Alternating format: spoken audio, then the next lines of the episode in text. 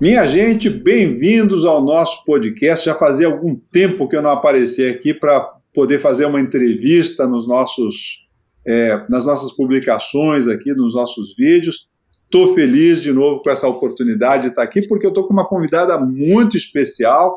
Estou é, muito alegre em conhecê-la. É a primeira vez que a gente está podendo bater um papo pessoalmente aqui, mesmo que seja online, né? A primeira vez que a gente está podendo bater um papo legal aqui e eu tenho certeza que vocês vão curtir muito a nossa conversa, muito o nosso bate-papo, porque é um tema extremamente relevante para os profissionais que querem alcançar sucesso na sua, na sua carreira, no seu desenvolvimento, não só na sua carreira, no lado pessoal também. É, é um tema muito legal que a gente vai poder discutir hoje aqui, é, que é o tema justamente da autonomia. A minha convidada especialíssima que eu quero já dar um, um, um bem-vinda aqui ao nosso Obrigada. canal, é a Renata Jubran. E aí, Renata, tudo bem contigo? Tudo bem, meu querido. Obrigada pelo convite. Estou bem feliz de participar. Ah, que coisa boa. Olha, eu também, viu, minha amiga? Porque eu, minha gente, eu conhecia, na verdade, a Renata primeiro pelo livro dela, que vai ser um, um dos elementos que a gente vai estar trabalhando muito aqui, ó, no nosso bate-papo aqui, vai fundamentar muito do nosso, do nosso bate-papo esse livro aqui, que eu tenho utilizado profissionalmente muito com a minha turma de executivos aí, que a gente trabalha no desenvolvimento desses executivos, que é autonomia, resiliência e protagonismo. E eu já vou pedir para a Renata, daqui a pouquinho, falar para a gente sobre essa tríade que ela traz nesse livro, mas antes eu quero apresentar a vocês a Renata, psicóloga, atua como educadora, que é a sua grande paixão, aqui temos outra afinidade, viu, Renato? Ó, tamo junto nessa. Há muitos anos, né? E, e, e, transita muito bem aí entre o mundo acadêmico e o mundo corporativo. A Renata, na verdade, é autora de outras obras. O primeiro deles foi é, Inteligência e Inteligências, da Eugenia e Inclusão, foi o primeiro livro que a Renata publicou. O segundo, Autonomia 360 Graus. Está certa essa ordem, Renata? Está certo. 360 graus, saberes aplicáveis na liderança atual, é, o desenvolvimento moral, tratado da psiquiatria, professora de MBA em liderança e gestão de pessoas, consultora, é, pesquisadora, autora, olha, fera, né? Nossa convidada de hoje é muito fera. E aqui a gente vai bater a bola sobre este livro especificamente que eu já mostrei a vocês aqui. E eu vou convidar uh, a Renata para falar um pouquinho justamente dessa tríade da capa aqui, Renata, antes da gente entrar mais no tema da autonomia que a gente quer conversar aqui. Autonomia, resiliência e protagonismo. Muito bem-vinda, minha querida. aí. Como é que foi essa tríade para você aqui? Como é que foi a ideia de publicar essa obra? Ah, então. Na verdade, o livro anterior, como você mesmo citou, falava só exclusivamente sobre a questão da autonomia, numa visão bem ampla, né? Por isso, autonomia 360 graus. E depois, e na, na, no dia a dia, no mundo corporativo, a questão da resiliência e a palavra protagonismo passou a fazer parte do dia a dia. E eu percebi uma relação, uma intersecção, na verdade, entre esses três conceitos, aonde de certa forma o objetivo final é ser um protagonista, mas você nunca vai chegar lá se você não construir dois pilares que são fundamentais, que é a autonomia e a resiliência. Ah, legal, legal. Ah, a palavra protagonismo, eu noto que ela é um pouquinho subestimada na nossa sociedade, principalmente no mundo corporativo. Muitas vezes eu já passei pela situação de chegar numa empresa, a convite de alguém que leu meu livro também, é, como você, e as pessoas me chamam porque elas querem uma equipe de pessoas mais protagonistas. E aí, é, a minha primeira pergunta é: define para mim o que, que você chama de, de protagonismo. E as pessoas dizem assim: ah, nós queremos pessoas com um pouquinho mais de iniciativa. Falo, ótimo, faz sentido. E que mais? Aí começam a gaguejar, a gaguejar e não sai muita coisa além disso e volta para a mesma palavra. Ah, mas é isso mesmo, pessoas com mais iniciativa. Escutei isso inúmeras vezes. E aí foi quando comecei a pensar em escrever o livro relacionando as três competências. Porque associar protagonismo com iniciativa é muito reducionista. É muito é muito pobre em relação ao conceito. E eu coloco isso da seguinte forma: é, começar algo é importante, mas nem todo mundo que deflagra uma ação termina. Muitas vezes as, as, pessoas começam e também começam de qualquer jeito, sem fazer uma análise prévia, é, né, um estudo elaborado que elimine retrabalho. Elas começam muitas vezes movidas muito mais pela ansiedade do que por uma motivação consistente. Então, nem todo mundo que começa termina. Nem todo mundo que começa termina algo e, e entrega no prazo. E nem todo mundo que começa algo e termina e entrega no prazo, entrega qualidade, entrega algo que agrega valor.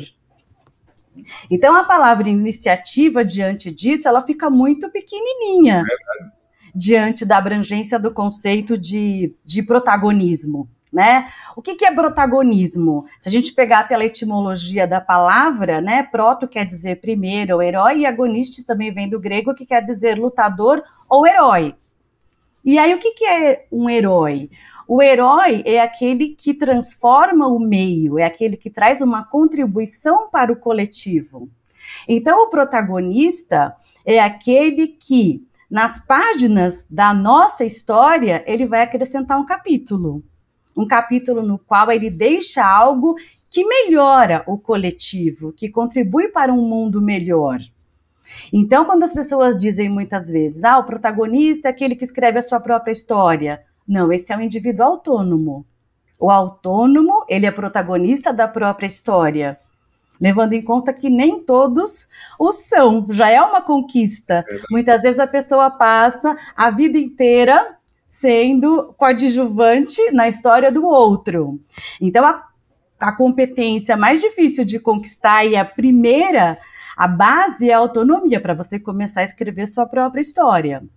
Aí sim você precisa também desenvolver resiliência, porque aí vem os obstáculos, Aí vão chegar as críticas. Aí vou usar até um pouquinho da Brené Brown, quando ela diz assim, né? E as críticas não vão faltar, principalmente daqueles que ocupam os assentos baratos na arena, que nunca vão tomar iniciativa para fazer nada, mas não vão é, perder tempo em, em tentar destruir o que o outro está fazendo. Então você tem que construir resiliência.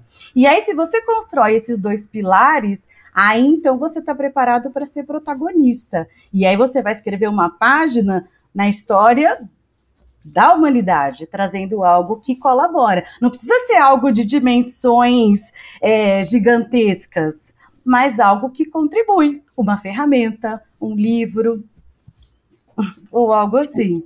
Show de bola, muito bom, muito bacana, minha gente. Então, já temos a nossa tríade aqui. E eu vou começar perguntando também, Renata, e da onde que surgiu o teu envolvimento com a autonomia? Como é que foi? Conta pra gente essa, essa, essa história aí. Mais ou menos pelo menos em relação ao mundo corporativo, mais ou menos da mesma forma. A paixão pela palavra autonomia começou mesmo com questões da minha vida pessoal. Uma infância conturbada, uma família difícil, que eu não vou entrar né, em detalhes, mas que eu me vi desde muito cedo tendo que pensar com a minha própria cabeça. Sabe? Me senti meio sem diretrizes e percebi que precisava construir as minhas próprias. Então, me apaixonei pelo tema da autonomia já desde muito nova e comecei a pesquisar no universo acadêmico. E acabou me surgindo o convite para escrever um capítulo sobre autonomia no Tratado de Psiquiatria, que é um livro que é uma referência médica em toda a América Latina. Bom, quando eu, né, terminando de escrever esse capítulo, eu, eu estava, assim, muito bem embasada, teoricamente, digamos assim, para poder falar de autonomia. E eis que na mesma época me surgiu um convite para atuar no mundo corporativo. Até então eu era só professora e coordenava uma clínica é, de psicopedagogia na universidade.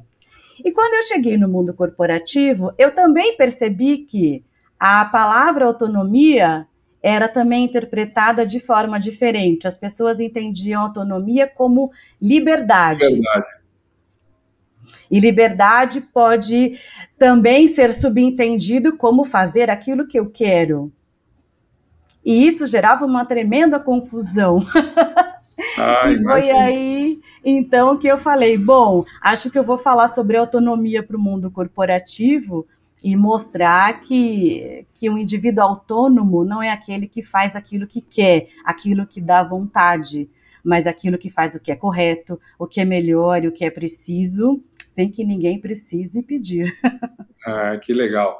Então, você sabe que, eh, na minha experiência, ah, com o SMA, que é a ferramenta que a gente desenvolveu aqui, né, para poder fazer a avaliação do mindset, do mindset de crescimento, é, a autonomia dentro do nosso banco de dados é normalmente a menor nota, tanto de homens quanto de mulheres, na média, pelo menos. Né? Obviamente, cada pessoa tem os seus resultados e tem pessoas que têm um nível de autonomia muito bacana, muito interessante, mas assim, se a gente fizer uma média do banco de dados, é, a menor média entre as seis competências que a gente avalia do mindset crescimento, a autonomia é a menor delas.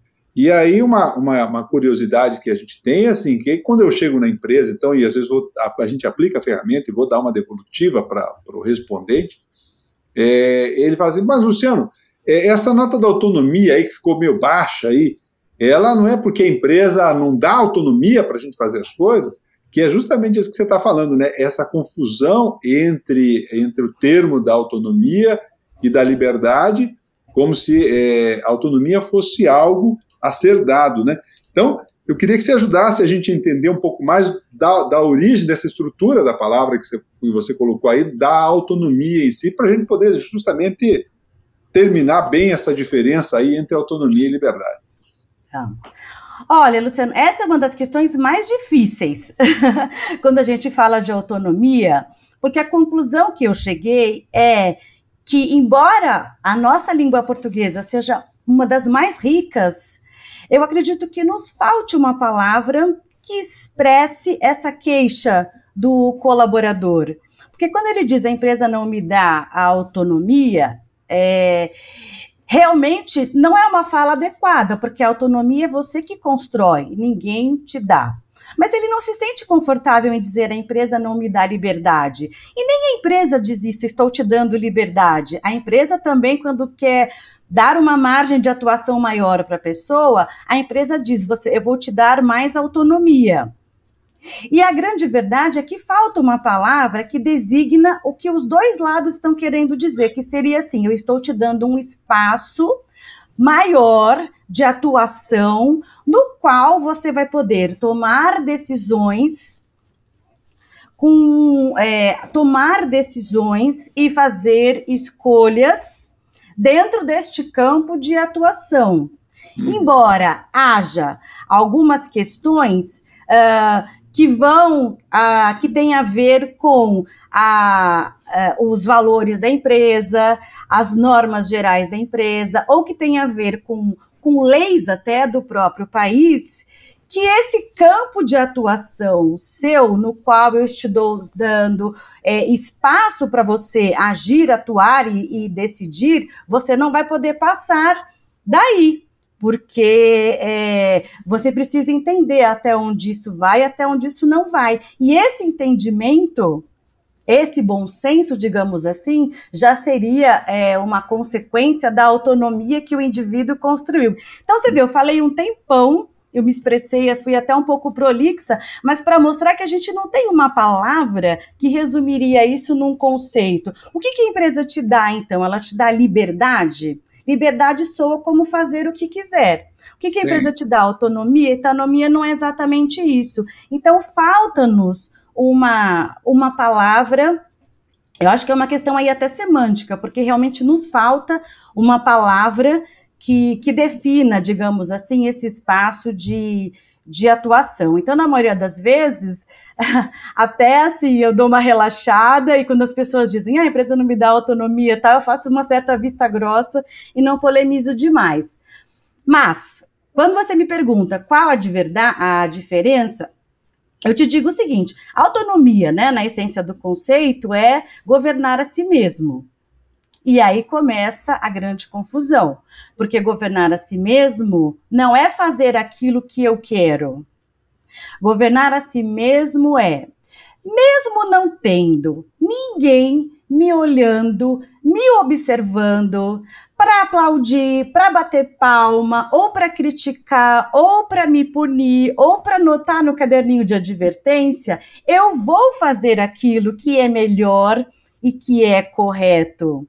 independentemente de recompensa punição ou aprovação social, porque eu já construí dentro de mim um referencial interno que me permite esse autogoverno. Então eu não preciso mais de ninguém do lado de fora para exercer essa vigilância. Acaba sendo o contrário, né? Do que fazer ah. aquilo que eu quero. no final das contas né? é o contrário. É. é. É, aí me parece que o, o, que acontece, né, Renata, é que há uma conexão é, do termo autonomia, é, mas é, sem perder a noção de interdependência, né? A gente, dentro do SMA, por exemplo, a gente define a autonomia como maturidade da interdependência, ou seja, eu não sou submisso ao outro, mas ao mesmo tempo eu respeito eticamente o que é o melhor para o coletivo, né? E aí é que entra talvez essa, esse desafio do que seja autonomia, de, de você saber a, a, não seria bem o jogo de cintura, talvez, a flexibilidade, de você entender então quando que aquela, por exemplo, aquela norma que foi criada e que tinha a intenção de preservar o bem comum, seja social ou seja dentro da organização, não se aplica, não é a melhor questão, não é a melhor orientação para lidar com uma dada situação, né? É, não sei se o meu pensamento aqui, a minha linha de pensamento está mais dentro disso que você está trazendo, mas é tá justamente. Tá. Eu, eu saber lidar com esse equilíbrio, né? Entre o eu e o outro, e, e, e, saber ele respeitar a diferença que há entre nós sem perder a minha identidade. É por aí mesmo? É perfeito o que você falou é perfeito o que você disse. Porque, assim, autonomia, o indivíduo autônomo, sim, ele desenvolve diretrizes internas, baseada no senso crítico, no pensamento que ele vai desenvolvendo no pensamento crítico, no autoconhecimento e na experiência que ele adquire com a maturidade. Ok, mas se ele se tornar uma ilha, um indivíduo isolado em si mesmo e perder a conexão com o resto, ele corre o risco de regredir e voltar lá para a anomia, que é a ausência total de regras, que é um indivíduo que constrói as próprias regras, mas desconectada do mundo externo, que na verdade acaba sendo uma ausência de regras. Uhum. E não, na verdade, é uma, uma autonomia. Então, esse seu raciocínio dessa interação o tempo todo do indivíduo com o meio dessa troca, o seu raciocínio é absolutamente perfeito. Eu costumo usar uma metáfora assim: o indivíduo autônomo ele tem uma bússola interna que o orienta para que ele consiga conduzir a sua própria vida de acordo com aquilo que faz sentido verdadeiramente à sua essência. Só que os pontos cardeais dessa bússola são os valores predominantemente universais: justiça, respeito, igualdade, bondade. Então é um processo que o tempo todo está mesmo nessa nessa interação. Se não houver essa interação, aí cai ou na anomia lá atrás, que é a ausência total desse normas e governos, ou na heteronomia, onde a bússola só leva onde o outro quer. Hum, Uhum. E, essa, e, e, nessa heteronomia, você traz um exemplo no livro que eu acho muito legal aqui, que é, e o que mostra né, as limitações da heteronomia e, a, e a, a, não aplicação dela em todos os contextos, com uma história aqui do porteiro Zé, né, que é, eu considero ela icônica aqui no livro. É, você pode falar um pouquinho da gente do, do, do, do que seria o, o, esse, esse, esse tipo, vamos dizer assim, essa personagem que você criou para exemplificar esse, esse conceito da heteronomia e da autonomia? Tá. Você sabe que algumas pessoas já. É comum as pessoas às vezes me procurarem para dizer que, puxa, Renata, lembrei de você porque hoje passei um estresse na mão de um porteiro Zé. e elas dizem isso, obviamente, sempre que se depararam com alguém que foi extremamente rígido ao lidar com uma regra, não teve o mínimo de jogo de, de cintura né?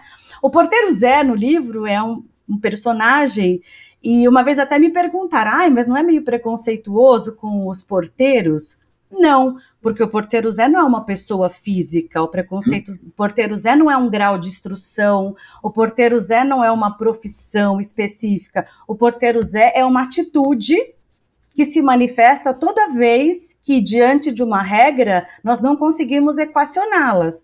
Equacioná-la, e a gente aplica a regra exatamente ao pé da letra. E acaba sendo catastrófico, porque muitas vezes ela colide com um valor que está acima, é, um valor ético, um valor moral que está acima da, da regra, né? Que por isso a, a, atuação do porteiro Zé é desastrosa. Eu não sei se seria o caso de contar a história. Ah, eu adoraria ouvir a história do porteiro Zé aqui. Eu tenho a impressão que a turma também vai ser muito, é muito didático. Eu, eu considero muito didático.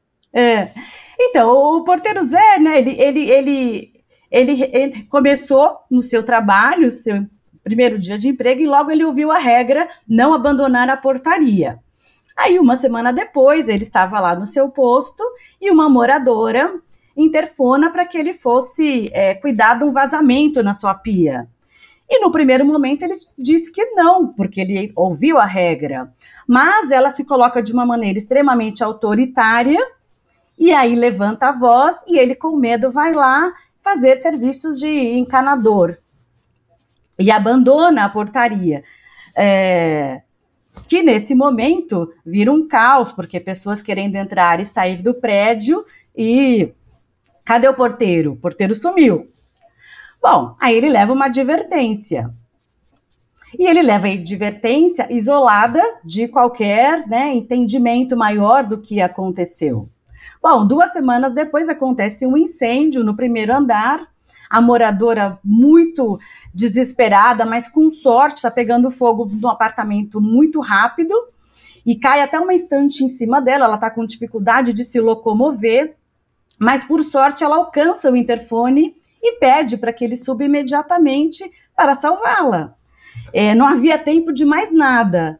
E aí ele responde: Desculpe, mas eu não posso abandonar a portaria.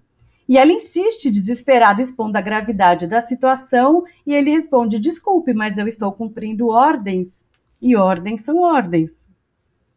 Que massa, né, gente? É, esse, eu acho esse, esse exemplo aí é, extremamente rico, porque quando a gente expande essa ideia, e, e, no livro eu vejo que você também traz essa, essa, essa comparação aí com o, as pesquisas da Ana Arendt, sobre a banalidade do mal e sobre o caso do, dos nazistas, por exemplo, porque, minha gente, não é uma coisa tão simples assim quanto parece.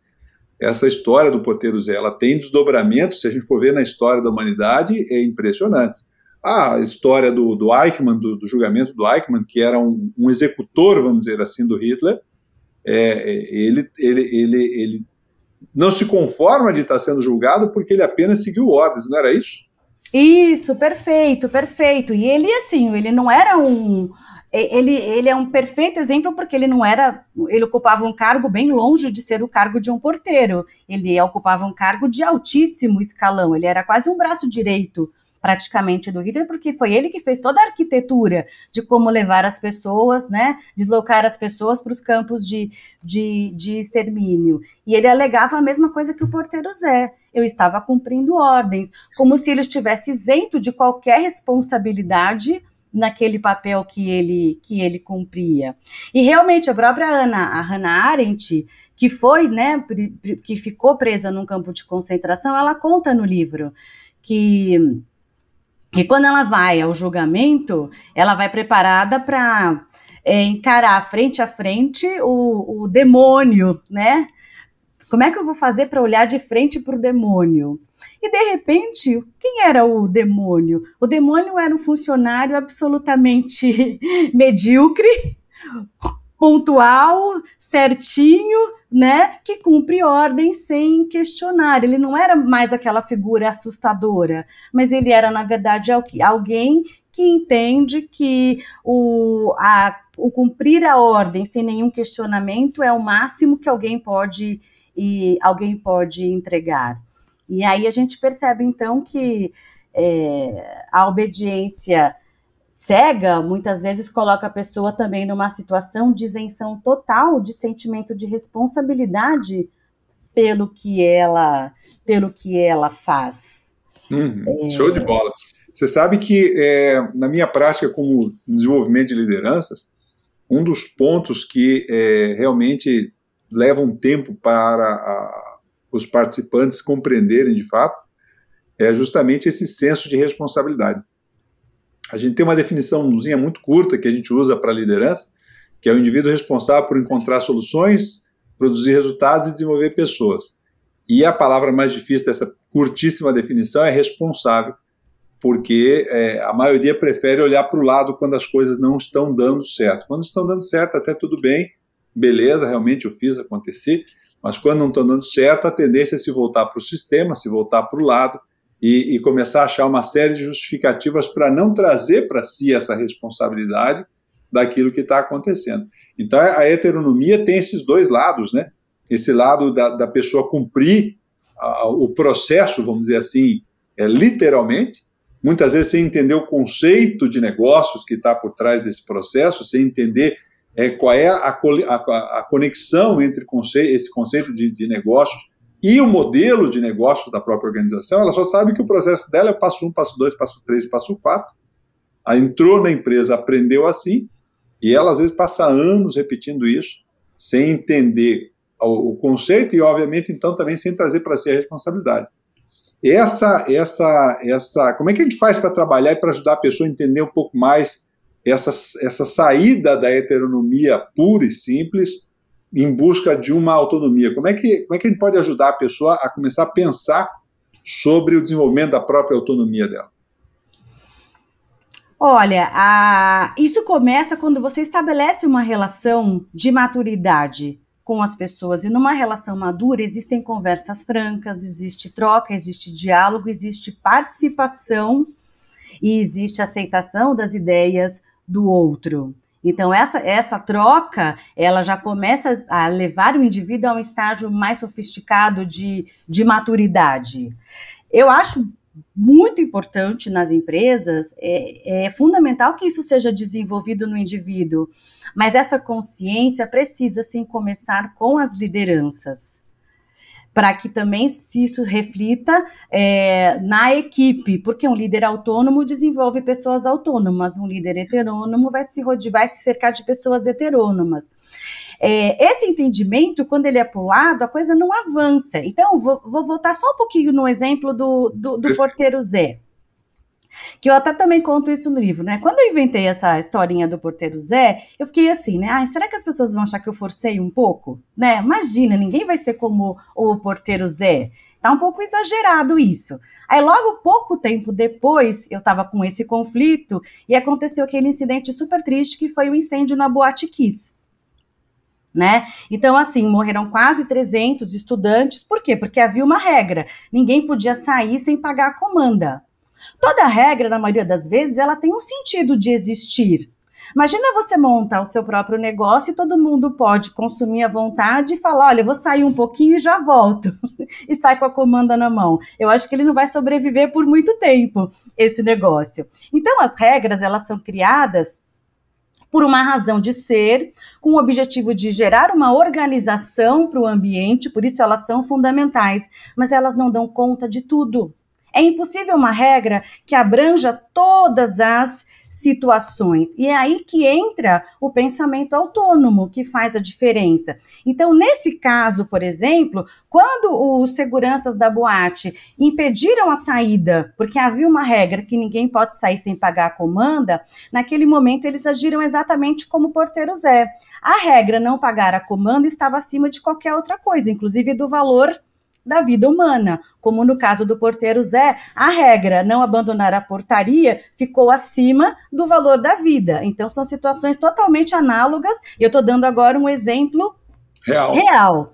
Então, o que, que faz aquele indivíduo na hora que ele está lá, na hora do incêndio? O chefe não está lá. E eu estou usando a palavra chefe de propósito, porque nesse caso é chefe, não é líder. O chefe não está lá. E ele tem que tomar uma decisão, e é uma decisão muito rápida, porque o fogo alastrou em, né, em questão de de minutos. Por isso que o acidente foi tão trágico. Nessa hora ele precisa pensar.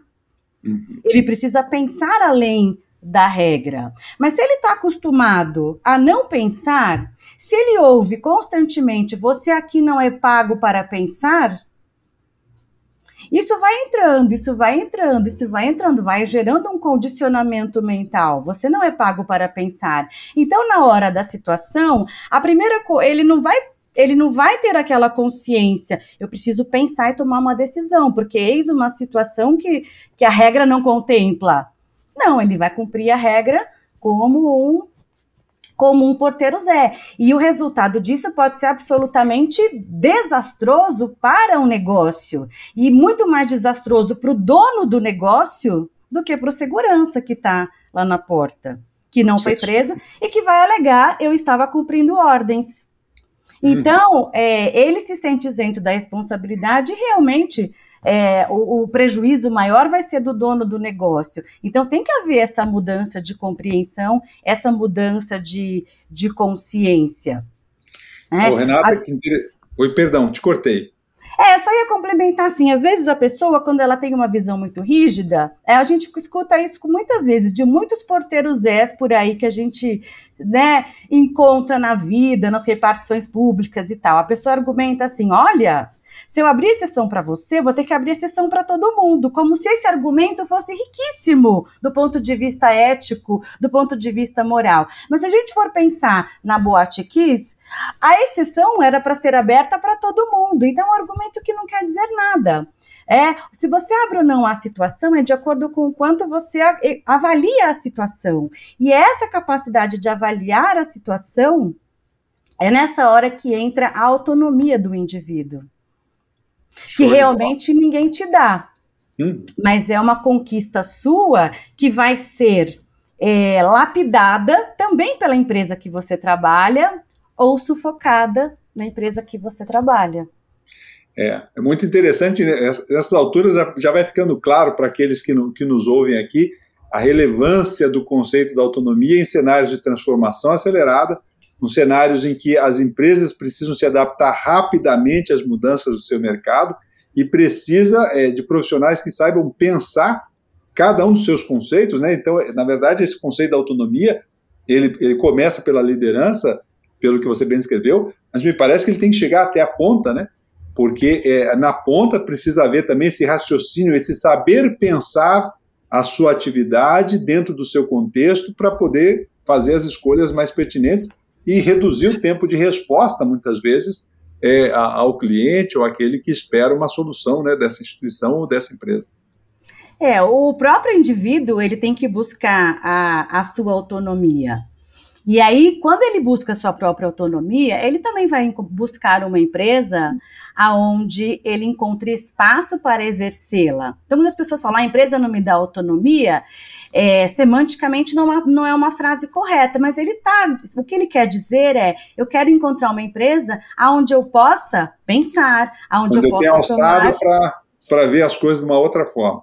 Onde eu tenho espaço para poder tomar, né? é, tomar decisões. Então, essa busca começa no indivíduo, tem que partir de você. Mas quando a empresa também tem essa consciência, aí o processo, né? Aí as duas coisas se encontram e aí um líder consegue desenvolver uma equipe autônoma. E quem fez isso se deu muito melhor com a pandemia do que quem não fez porque pessoas autônomas não necessitam de controle e vigilância. Então, na hora que todo mundo foi trabalhar home office, Aí fica mais difícil controlar e vigiar se o cara tá trabalhando mesmo, se o cara tá passeando com o cachorro, o que, que o cara tá fazendo. Mas quando você tem. E quem está acostumado com essa vigilância, quem pega no pé, quem tem essa relação mais de vigilância, ficou numa uma situação difícil. Então, nesse cenário da pandemia, quem, é, quem desenvolveu uma equipe autônoma já saiu na frente. Porque o que ficou ali com aquela equipe que depende de vigilância e de controle já ficou para trás. Então já saiu em desvantagem no cenário novo, quando todo mundo foi trabalhar em casa. Por quê? Porque a equipe que tem autônoma, que, que entrega, que, que tem esse senso de responsabilidade, esse, esse comprometimento, mudou tanta coisa, ela teve que se adaptar a um outro ambiente, é, se, né, adaptar, até, até uma adaptação física mesmo em casa, no espaço físico. Mas o nível de comprometimento de trabalho, é, de entrega com trabalho, é exatamente o mesmo. Agora, aquele que fica sendo o tempo todo vigiado e controlado, é, ele já, se ele ainda não está em processo, inclusive, de amadurecer essa autonomia, ele tem um comportamento mais infantilizado. E quando é. ele não está sendo vigiado. É, você sabe o que você está falando aí e está me passando um filme na cabeça aqui, porque é, muito, muito do que eu vi nessa pandemia é justamente aquele, aquele chefe, então, que ele era acostumado a controlar o trabalho dos outros visualmente, e, e começando do cartão ponto, que o cara bate uma hora e, e para entrar e outra hora para sair, e, e, agora ele se via totalmente inseguro sobre a, a, equipe, porque ele nunca se preocupou em acompanhar de fato as entregas. E como diz você antes, a qualidade e o, e o, e o tempo, o prazo dessas entregas. Ele estava acostumado a ver o cara trabalhando. Se o cara está se mexendo, se o cara está fazendo as coisas, é porque ele está trabalhando.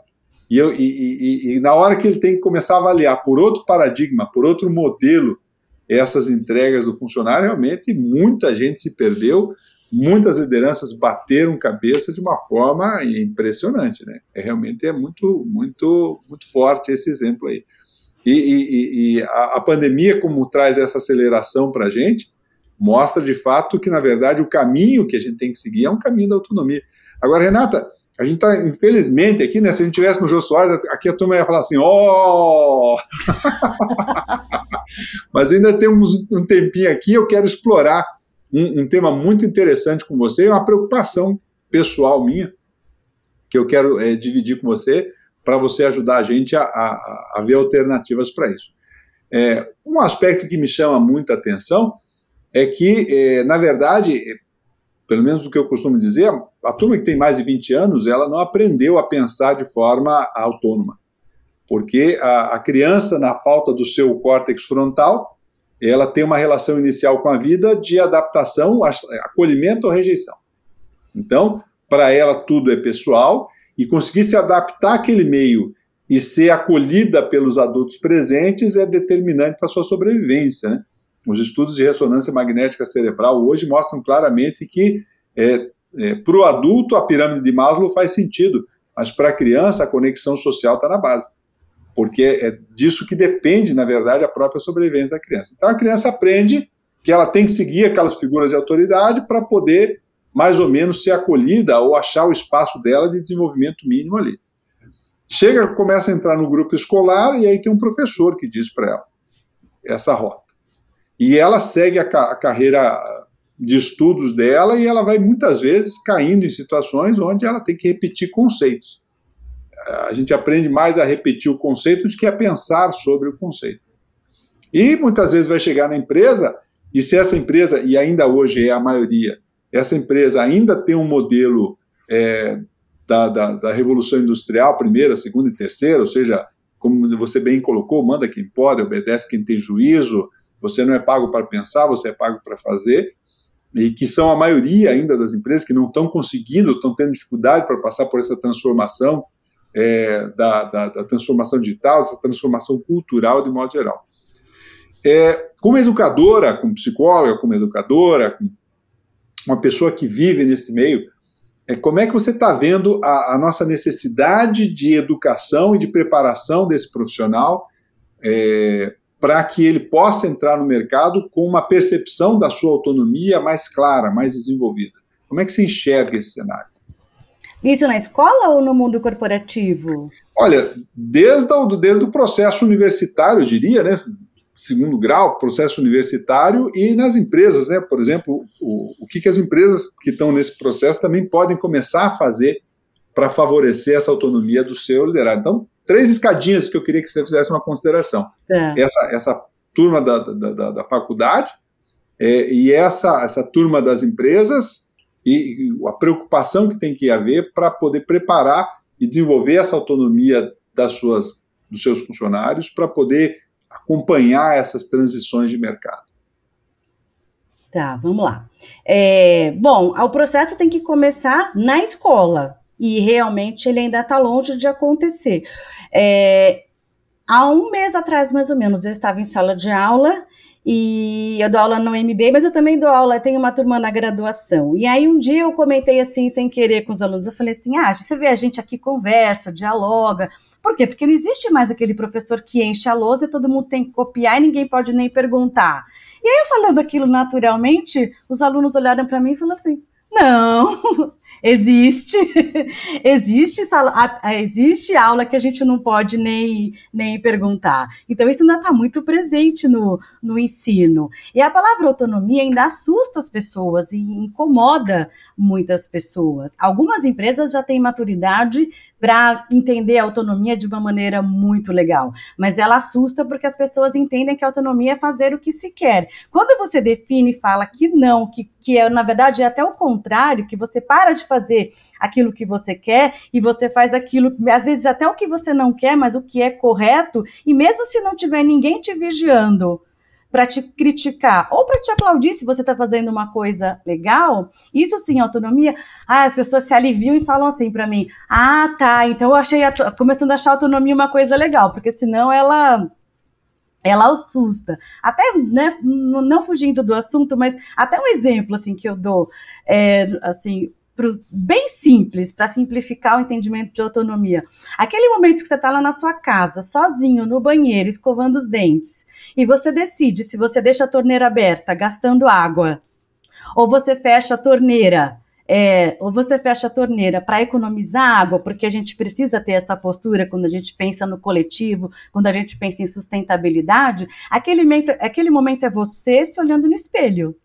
Não tem ninguém ali para falar, bater palma e falar: olha que legal, você tem esse tipo de preocupação e postar no Facebook.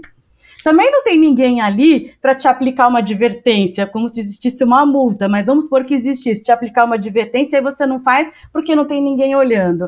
É só você se olhando no espelho. Então, naquele momento que você decide se fecha ou não a torneira, é a sua autonomia que está sendo colocada em prática. Fechar a torneira é mais confortável? Não, é mais prático, é mais confortável deixar aberta. Mas você faz aquilo que não é o mais agradável. Você faz aquilo que é o que precisa ser feito por uma consciência mais coletiva. Então, acho que desconstruir esse entendimento na cabeça dos professores, desconstruir esse entendimento na cabeça é, de muitas empresas que ainda entendem de forma distorcida e, na prática, convidar as pessoas a participarem mais do processo, para que elas saiam dessa heteronomia que vem da escola e comecem a agir de uma forma diferente.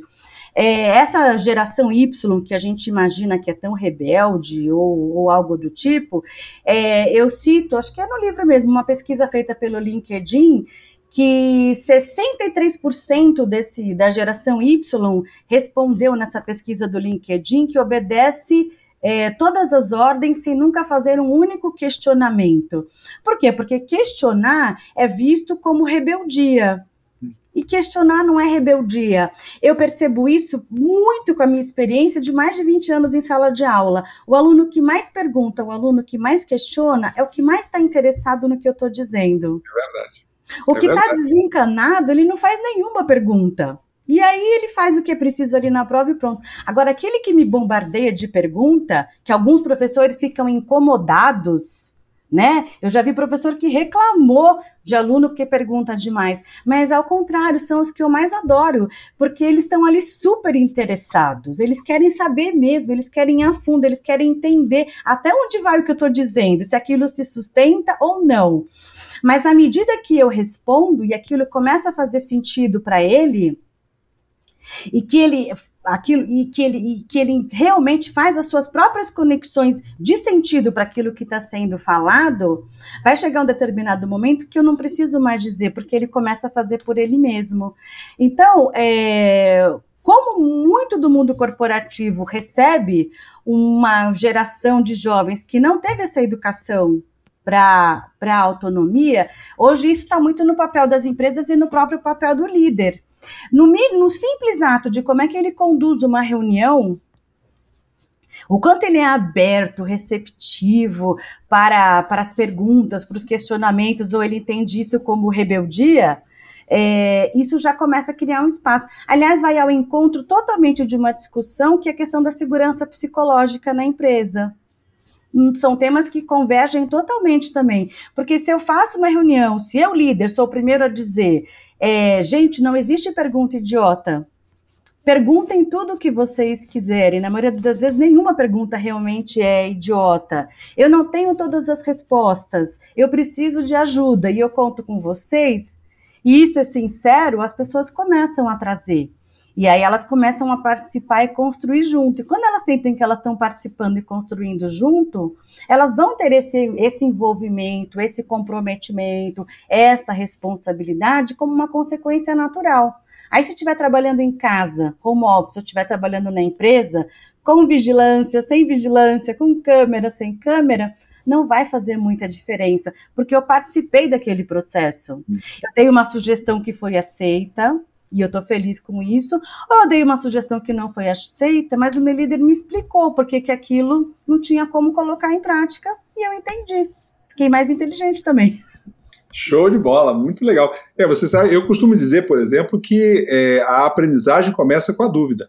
Enquanto eu não tenho dúvida, significa que eu não fiz conexão, ou pelo menos até o momento, nada daquilo tocou a minha prática, a minha vida de alguma forma. Então, é um conteúdo que eu acesso, mas não aprendo, não me transforma, não, não me ajuda a ter um comportamento, um pensamento diferente, seja sobre mim, sobre minhas relações, sobre meu trabalho, sobre o mundo, enfim, de modo geral. Então, é, é, esse, essa instigação a, ao questionamento que você fala também é a base da aprendizagem, que é a base da inovação. Então, é, para fechar, minha última pergunta, é, que eu não estou me aguentando aqui, então vamos lá, é justamente a questão da autonomia com a inovação.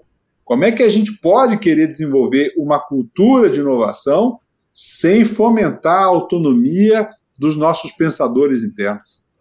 Tá, essa pergunta, na verdade, ela é muito relacionada até com a pergunta anterior. Então, é, eu acho que dois pontos são importantes.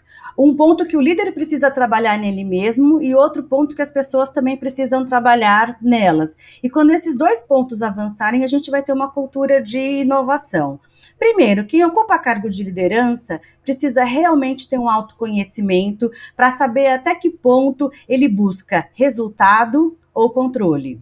Porque num nível, quem estudou o mínimo de psicologia, Freud, Jung e todos os outros psicólogos, sabem que o inconsciente é a parte menor diante de tudo que está lá no inconsciente. O que está no inconsciente há na visão junguiana um potencial criativo, mas numa visão mais freudiana está tudo aquilo que eu não resolvi muito bem né? Então, para qualquer pessoa que ocupa um cargo de liderança numa empresa, se você perguntar se o, qual, qual é o objetivo dele, no nível consciente ele vai te responder, entregar resultado. No nível inconsciente, 90% desse indivíduo pode estar muito mais voltado para ter controle sobre o grupo do que entregar resultado. Por quê? Porque é uma, porque é uma disputa constante entre o ego e o, e o resultado. Né? Então, muitas vezes, o medo de perder o controle sobre aquele grupo sufoca todas as iniciativas, sufoca a criatividade, é, reforça a heteronomia, e ele não tem consciência disso enquanto ele não tiver um, um, um autoconhecimento, que ele vai buscar de inúmeras formas. É, não é porque eu sou psicóloga que eu vou sugerir só terapia, mas inúmeras outras formas, inclusive ferramentas como a que você oferece, é uma ferramenta de autoconhecimento. E ele vai ter que trabalhar dentro dele muito essa questão, para que ele vá se desprendendo do controle que é inconsciente e foque de verdade em resultados. Porque senão ele vai ficar no ego e no, e no controle. E as pessoas, por outro lado, elas precisam desenvolver uma coisa que você também citou, que é a coragem. Porque muitas vezes o ambiente parece assustador, mas é, eu já ouvi inúmeros relatos de pessoas que se arriscaram com coragem e conquistaram um espaço. Eu conduzi um curso ano passado no MBA, esse exemplo que eu vou dar é do ano passado, mas a gente falou muito sobre autonomia.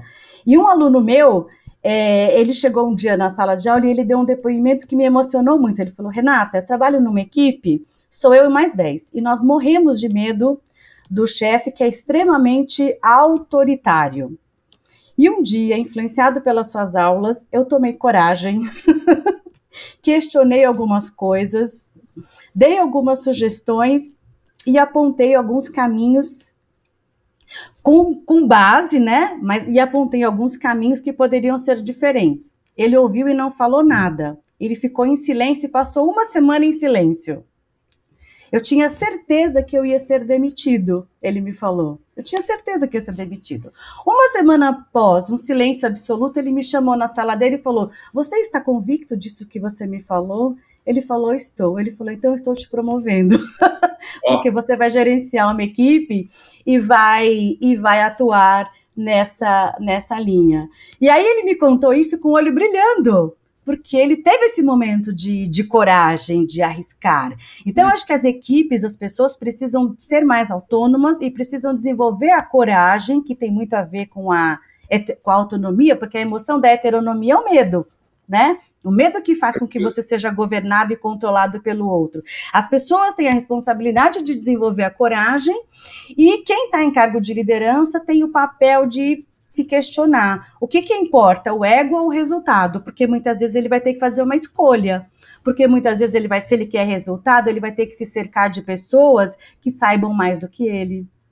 Não em tudo, mas em determinados aspectos. E vai ter que ouvir a opinião de todo mundo, colocar em prática e construir essa equipe.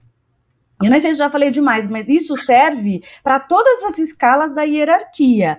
Desde os níveis mais altos, quando eu falo em, em, valorizar o que as pessoas pensam, o que elas têm a dizer, eu não falo só entre os especialistas. Se você trabalha, por exemplo, numa rede de hotéis e você reúne sua equipe de camareiras e você mostra para elas que elas não estão lá só para arrumar a cama e trocar a fronha mas que você está interessado em saber o que, que elas têm para sugerir para melhorar o dia a dia, qual a contribuição que elas podem dar, o que, que pode ser mudado naquela rotina, e elas são ouvidas, você está empoderando a inteligência delas, a capacidade de pensar, que é o maior patrimônio de uma empresa. E a hum. partir do momento que você coloca isso em prática, as pessoas falam: puxa, não estou aqui só para trocar o lençol, eu participo é, da construção do que está sendo feito, eu dou sugestões, eu participo, eu dou soluções, eu sou ouvida.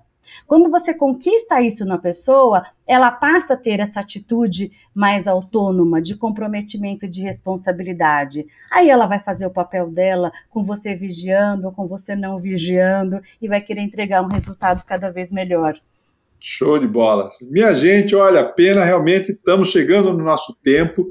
Adorei um papo muito gostoso com a Renata Jubran, autora do livro Autonomia, Resiliência e Protagonismo. Um prazer enorme, um bate-papo muito gostoso mesmo. Renata, é, te agradeço de antemão, né? E, e, e passo a palavra para ti, para tuas considerações finais aí, o recado que você queira dar para a turma aí sobre o desenvolvimento da própria autonomia. Hum. É, a autonomia, as, é, as pessoas primeiro precisam entender que ela não é algo que você alcança. Eu sou, eu deixei de ser heterônomo e me tornei autônomo.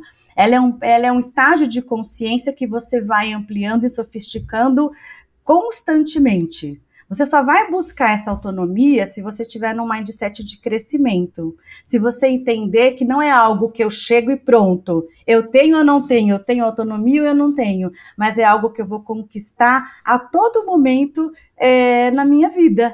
Eu vou, eu chego em casa e meu filho de repente me diz uma coisa que é uma bofetada na minha cara que eu nunca tinha parado para pensar e que ele me deixa em xeque-mate. Aí eu desconstruo uma ideia de que só os anciãos é que têm a, a sabedoria.